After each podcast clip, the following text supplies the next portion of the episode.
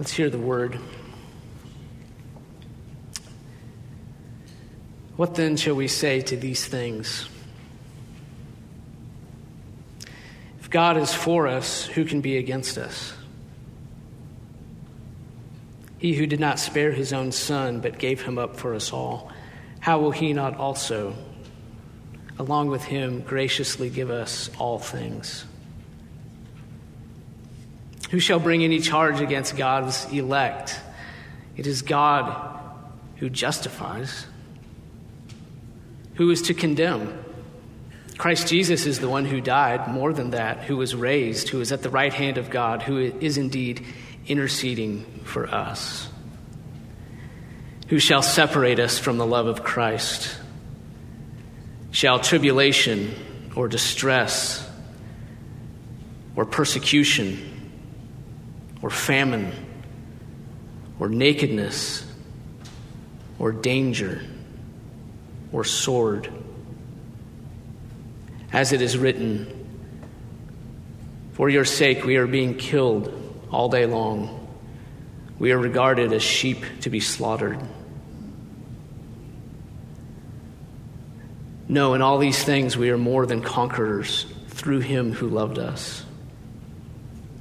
For I am sure that neither death, nor life, nor angels, nor rulers, nor things present, nor things to come, nor powers nor height, nor depth, nor anything else in all creation will be able to separate us from the love of God in Christ Jesus our Lord. Father, we open the Bible and we see that if we belong to Christ Jesus, there's no way that we can get out or get away from your love.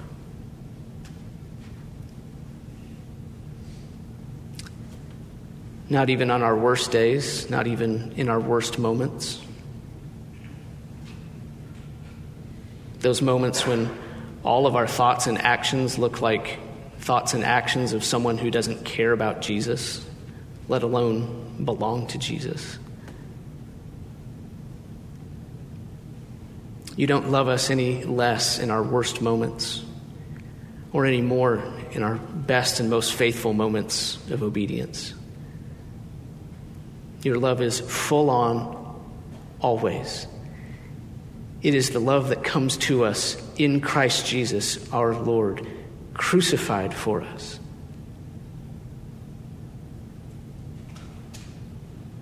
Your love demonstrated in real time, never to be taken back never to lose any of its force or strength. The Son has been given, not withheld, but given. The demonstration that we are loved. Securely and eternally loved. So we rest in your love. We're resting here and we ask you that you would draw us closer in mind, in soul, in our tastes, and in relationship by this great love. Thank you for Jesus. Thank you for his words. Thank you for his patient leading.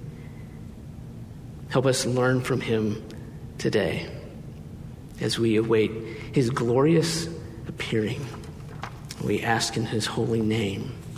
Amen. Well, we get to talk about money today. Who's excited to talk about money? We have arrived at a point in the Gospel of Luke, chapter 16, where Jesus talks about our relationship with money. So remember, we're not skipping the hard parts. The title of the sermon today is Kingdom Principles for Wealth. Kingdom Principles for Wealth. So, kingdom, as in kingdom of God, right? The theme of Luke's gospel. We're making our way through Luke, learning what life in this kingdom is like. If, um, if we were to say it a little bit differently, I would say that we are learning how our lives are to be distinct because we're followers of Jesus. And so we come, when we come to a discussion of money today, like money and the Christian, the question we're really asking is like, how should my use of money be distinct from my neighbors, coworkers, etc., people that don't know the Lord? How should my use of money, how should my view of money be distinct from them because I am a follower of Christ? And uh, Jesus is going to tell us. That's what we're going to learn. So let's read the passage first, then we're going to talk about what it means, okay? So Luke 16, verses 1 through 13, very beginning of Luke chapter, Luke chapter 16. Most of this um, is a parable. It is a parable that I think is really hard to understand, that I've thought for a long time is hard to understand. In fact, it, it contains um, what one commentator, probably the um, who I think is the best living commentator on the Gospel of Luke, Darrell Bock, wrote this huge two volume commentary on Luke. He called one of the verses in this section, Luke 16 8, he called it the single most difficult verse in the whole Gospel. So that's what we get to look at today. Isn't that exciting? Okay. Let's do it. Let's see if we can make sense out of it. We're going to do the hard work to try to figure out what does this mean so that Jesus' glory and beauty can be reflected in our lives. Okay? If you're feeling up to it, if you're able to stand this morning, I want to invite you to do that for the reading of the word. Luke 16, beginning in verse 1, reading through verse 13. He also said to the disciples, There was a rich man who had a manager, and charges were brought to him that this man was wasting his possessions. And he called him and said to him, What is this that I hear about you? Turn in the account of your management, for you can no longer be manager. And the manager said to himself, What shall I do, since my master is taking the management away from me? I'm not strong enough to dig, and I am ashamed to beg. I have decided what to do so that when I am removed from management, people may receive me into their houses. So, summoning his master's debtors one by one, he said to the first, How much do you owe my master? He said, A hundred measures of oil. He said to him, Take your bill and sit down quickly and write fifty. Then he said to another, And how much do you owe? He said, A hundred measures of wheat. He said to him, Take your bill and write eighty. The master commended the dishonest manager for his shrewdness.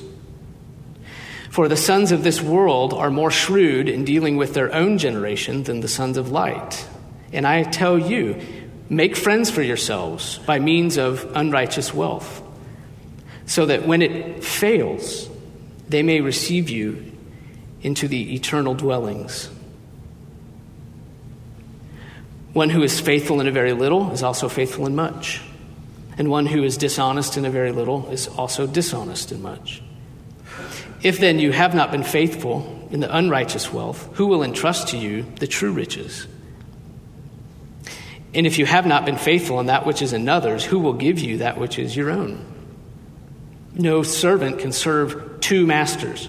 For either he will hate the one and love the other, or he will be devoted to the one and despise the other. You cannot serve God and money. Amen. All right, please be seated. Well, as we get into this, one preliminary question that we might ask is why does Jesus talk about something as earthy as money? Like, why does he go there and talk about something that we might just consider an earthy thing, like money, something that's not eternal. You know, he, Jesus is also, or is often talking about um, relationships. You know, man's relationship with God, man's relationship with fellow man. his own relationship with the Father. Right? Jesus talks about those kind of things. He, he talks about things like sin and repentance a lot. We just spent a long time, three weeks, talking about sin and repentance and forgiveness, talking about the parable of the prodigal son. He's often teaching spiritual principles and addressing the interior life, like pride and lust and anger. Things like worry and humility. And then he starts talking about money It seems something like outside the spiritual realm. And maybe most of us just wish that he hadn't really addressed this subject. Just kind of left it alone and didn't go there. And I know that probably a, a lot of people listening are already kind of getting their guard up and like, oh, start prying into the bank account today.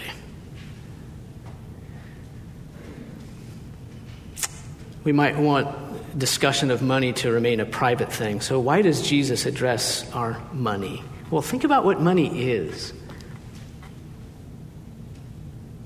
Money is another source of power besides God. Money is another thing that we can love besides God. If we read the very next verse, verse 14, it says the Pharisees, those were the religious leaders in Israel, it says the Pharisees were lovers of money. Money is another thing that we can love beside God. It's another source of power besides God. Money is also another place that we can place our security and look for security besides God. So, in, in many ways, money is just plain and simple like a rival to God. Money is something else that we can place our trust in besides God. So, why does Jesus talk about money? Well, he's saving us, of course.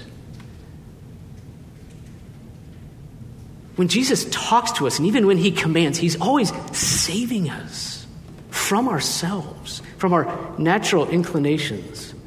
He's saving us from idolatry when he addresses our money. He's saving us from a, a false hope of satisfaction and a false place to put our trust. If his disciples, so he's addressing his disciples here, right? 16:1, he said to the disciples, if they take their view of money from the prominent religious leaders of the day, from the Pharisees. They'll have a wrong view of money. So he provides the kingdom perspective for us, for his disciples. This is how we are to view and use money. So obviously, Jesus' message was needed then. He needed to address his disciples then. They needed this teaching to confront and correct the current view of money, the popular religious notion of what money was for. You know what the popular religious notion of what money was for at that time? Money was a sign of righteousness. Like if you had a lot of money, that was a sign that you were really in God's favor. That goes back to Deuteronomy 28. Like there are blessings for obedience, right? And if you obey God and you obey the law, God will open the treasury of heaven and pour down on you all these riches. And so they had imported that idea directly to the current day. Like if, if you have a lot of money, you must be really righteous, like really in God's favor. Like really hashtag blessed with a lot of hashtags. Money was a sign, it's a status symbol, righteousness. I'm a really righteous person if I have a lot of money.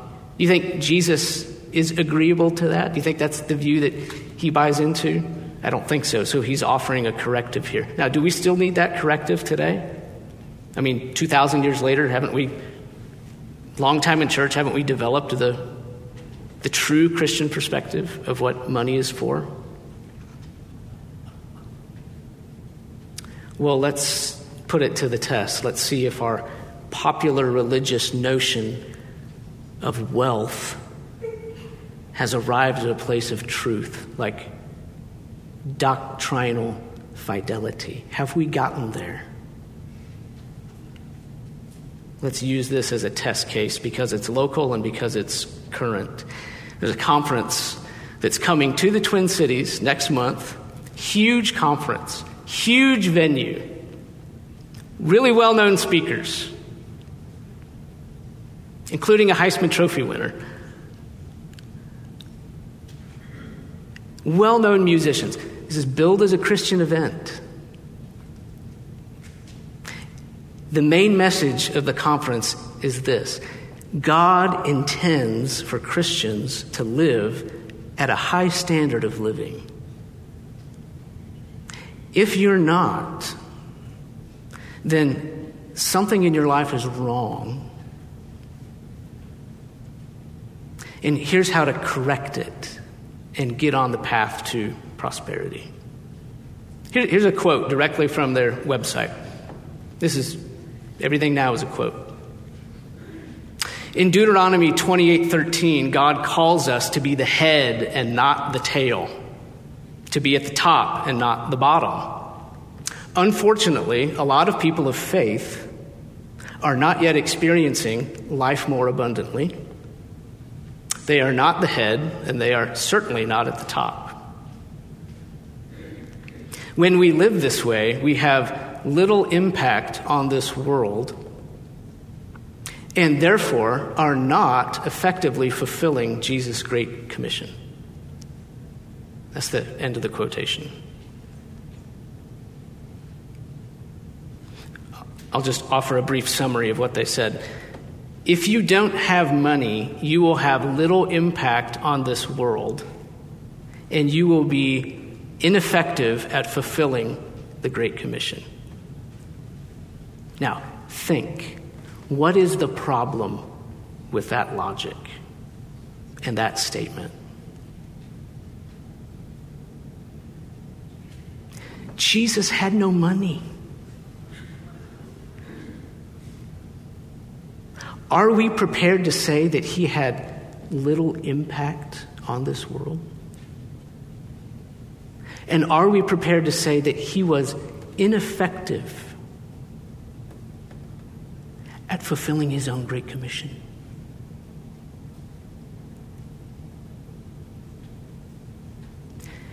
This can't be the Christian view of money and wealth. It's impossible. Nothing could be further from the truth. If Jesus came and held his own conference on money, his message wouldn't be, well, if you want to be effective in this life, for me, the first thing you need to do is go find more money. Raise your standard of living. Then you can live an impactful life and start fulfilling the Great Commission. It sounds ridiculous when you put it that way, doesn't it? God is not concerned with how much money you have. God is concerned with how you use the money that you have been given whatever that amount is. That's called stewardship. The principles that we need regarding wealth are not principles for how to get more. They're principles for how to best use what we've been entrusted with, whether we have a lot or whether we have a little. So these principles are applicable for all of us, wherever we are economically. Okay, so what are the, those principles? There are, two here. In our passage that we read, we can find two principles for the use of our money. Our use of money should be marked by these two things shrewdness, that's verses 1 through 9. We'll talk about what that means. And it should be marked by faithfulness, verses 10 through 13. So, two things Christian principles for wealth. Our use of money should be marked by shrewdness and faithfulness. Let's talk about those two things and, and then we'll be finished. We'll start with shrewdness, that's first. It's the larger portion, verses 1 through 9. First thing we have to do is figure out what in the world shrewdness means because we don't use that word anymore. Shrewd means prudent, wise, astute, to act with forethought and insight. Shrewdness is the opposite of um, impulsive and rash and foolish. It's the opposite of making decisions that are only good, like in the moment, for immediate pleasure and benefit. Shrewdness is the opposite of that. So to be shrewd is to be, um, if I were to choose my favorite phrase to de- describe it, it would be to be wisely calculating. The manager in this parable is praised for being shrewd. Now, let's get into what this parable is teaching and how it should affect our lives. And I think it's okay to admit up front that um, it can be a little bit difficult for us to figure out what's going on. And even if we do know what's going on, it could still be difficult because we're not sure we really like what's going on and have trouble understanding why there could be a commendation here. It seems difficult that this person who Jesus calls the dishonest manager, like Jesus gives him that title. That's verse 8. He calls him the dishonest manager, calls him dishonest. It seems difficult that he is praised and held up as a positive example. That seems backwards and wrong. Also, an additional difficulty is that his shrewdness, the thing that he's praised for, seems to involve a further cheating of his master. He's already been cheating him. That's verses 1 and 2. He's been wasting his possessions. Now he sits down and writes off some of the debt that's owed to his master seemingly cheating him further. And then he gets commended for it, right? It doesn't seem to make any sense. And Jesus holds up this situation as an example for his disciples. So, what's, what's going on here? How do we make heads and tails of this? Here's what I think is the biggest key to understanding what's going on. This, this one point, I think, helps shed light on the whole parable. It's likely, okay, it's not certain, but it's likely that in the parable, when the dishonest manager is telling people that they can lower their bill, they can decrease the amount that they owe, it's likely that what he's doing is decreasing their bill by the same amount as his own commission. Okay, does that make sense? Right? He was going to make a commission on these debts. And it's likely that what he is doing is taking off from their bill the portion that was going to come to him. So his master isn't losing anything in the end. His master that he's working for is still getting everything that was going to come to him. It's just that he's foregoing his own commission in the moment in order to make a friend. A friend who will recognize the favor that's been done to them and be willing to help this manager when he's unemployed. Right? So he's giving up what he could have received immediately in order to provide for his own future. And when we understand that, now the praise of the master makes a lot more sense, doesn't it? When we read in verse 8 that the master commended the dishonest manager, we understand that he probably hadn't suffered any further loss because of this rewriting of the bills. He probably would have been angry about that, right? But if all that's lost is the commission of the manager, then we can see why his shrewdness would be praised. He's still called the dishonest manager because of what he had done previously, like the wasteful actions told to us previous in verses 1 and 2. He had been wasteful previously. But now he's acted shrewdly to forego what he had in the present to provide for his own future. So now that we have a little better handle on what's happening, let's, let's boil it all down and just ask okay, what's the point of this parable? What should we take away? Let's say it in, in two steps, okay, a part A and a part B, thinking about what's the point of all this.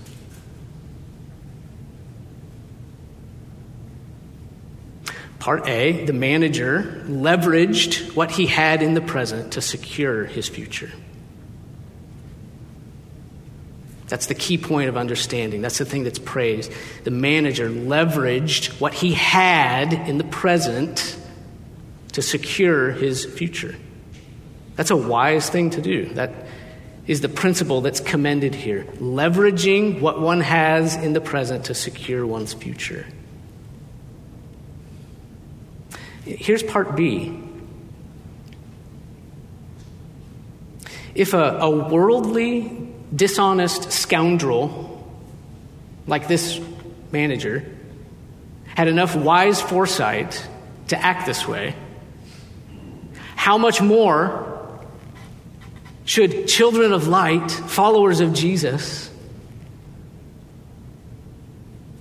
act with wise foresight with what they have? If this guy can act with wise foresight, how much more should people who know the Lord? People who know wisdom incarnate in the Lord Jesus Christ. Remember, Jesus is not teaching us how to get more wealth or that we should go out and get more wealth. He's teaching us how to use the wealth we have. And so the first thing he teaches us is that we should leverage whatever we have presently to secure our future. If dishonest people know how to do this well, shouldn't we excel at this practice? Now, there is one thing further here that speaks to how we're supposed to apply this principle in our lives, and it's in verse 9. Thinking towards application and how, we, how this should look in our lives, we have to notice what Jesus says in verse 9. He puts his own point of application on this. Verse 9, and I tell you, make friends for yourselves by means of unrighteous wealth. He just means money. Okay, it says unrighteous wealth. The word in, in the Greek there is mammon money, wealth, dollars. Make friends for yourself by means of unrighteous wealth, so that when it fails, they may receive you into the eternal dwellings. What does that mean? Well, one thing that it means is that when Jesus teaches us to leverage what we have in the present to secure our future, he's not talking about our financial security. He's not giving us like wise financial investment advice, like saying, you know, put your money in these stocks and securities and annuities. He's not talking about wise financial investments. He, he's not talking about leveraging what we have now to secure our financial future. How do we know? Because the, the reward, the payoff that he's talking about is something relational and spiritual.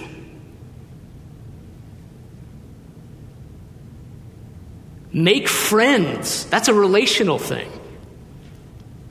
So that they may welcome you into the eternal dwellings. That's a spiritual thing.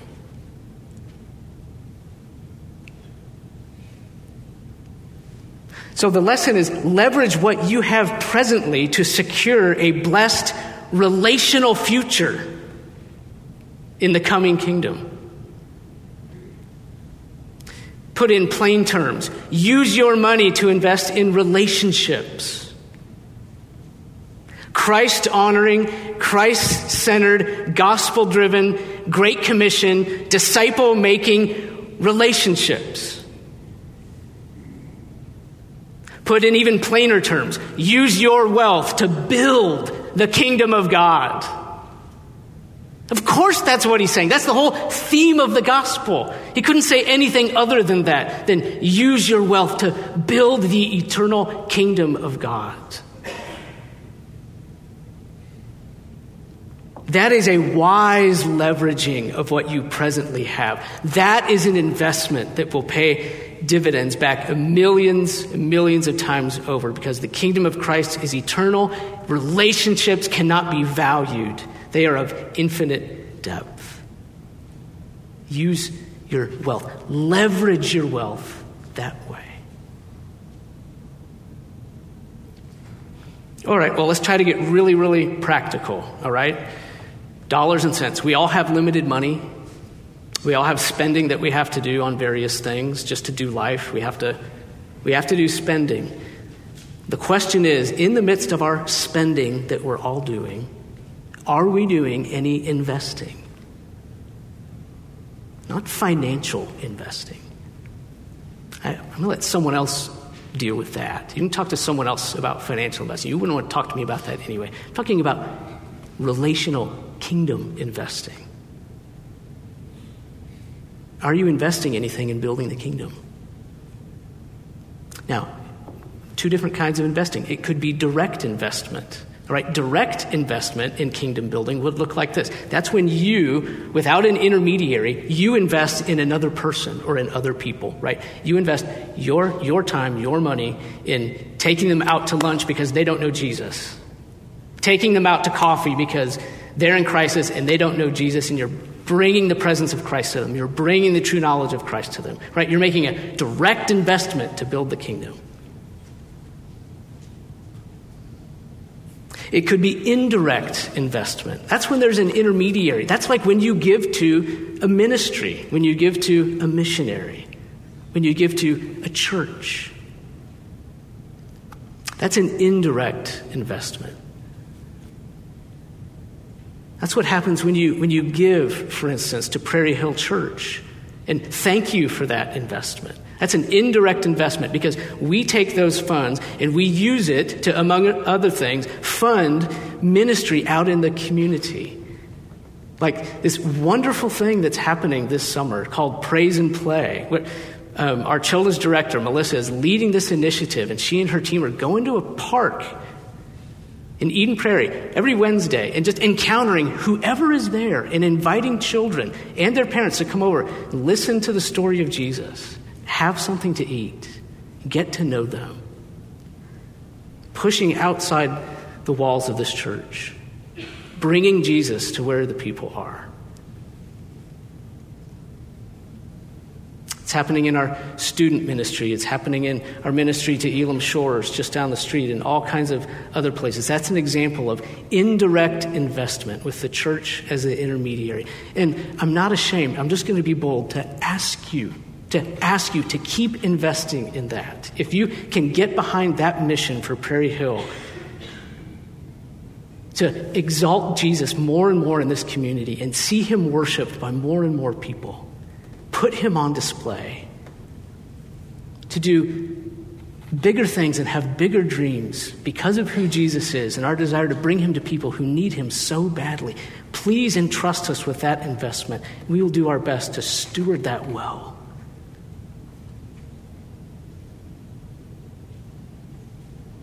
Ideally, you and I would both make direct investments and indirect investments in building the kingdom. Like, that's a, that's a nice balanced portfolio, if we can borrow a term from the financial world.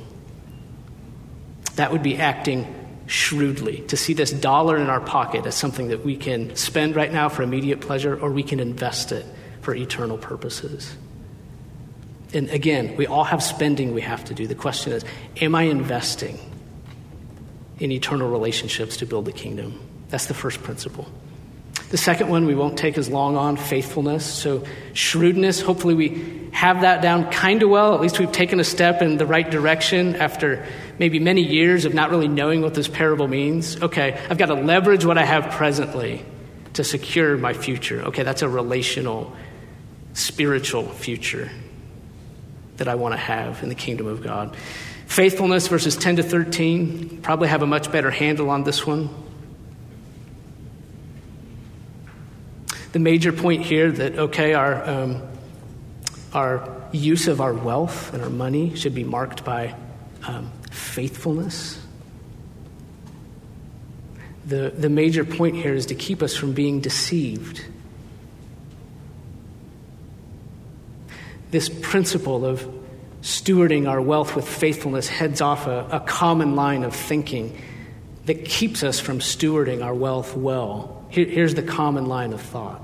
you know, um, Matt, I, I hear what you're saying about how we should use our money to invest in God, in the eternal, in the kingdom. I understand that. I hear that. Just as soon as I have a little bit more available to me. Like, as soon as I feel like I can get some, some financial margin in my life and some more disposable income, then I will start to invest in the kingdom.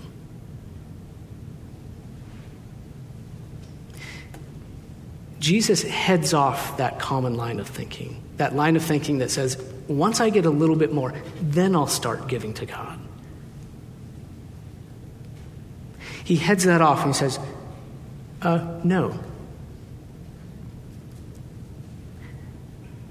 There's a, a fixed principle at work here. One who is faithful in very little is also faithful in much. And one who is dishonest in very little is also dishonest in much.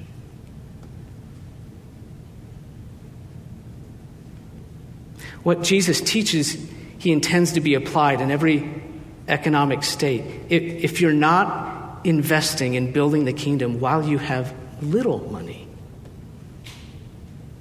what makes you think that when you have lots of money, that you will be willing to give some of that away to God? It's only going to get harder. What we want to strive for is faithfulness. That means obeying and following Jesus no matter what financial state you're in, or who's watching, or what could happen. That's what it means to be faithful, to follow no matter what. A faithful person follows and obeys Jesus no matter what little income, large income, anywhere between. There are our two principles shrewdness. Shrewdness. We leverage what we have presently to secure a relational spiritual future. And faithfulness. We should make those investments in any condition with any amount of wealth that God entrusts to us, big or small.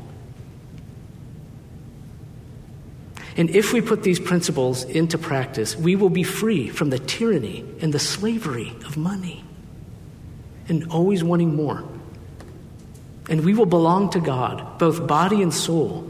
We will worship Him and not money. Because Jesus has told us that no servant can serve two masters. You cannot serve both God and money. Now, I know I'm talking to a generous church, and for many of you, this is just review. It's just a, a reminder and encouragement. I want to offer a, a sincere thank you for the investment you're making in this community through this church for Jesus' sake.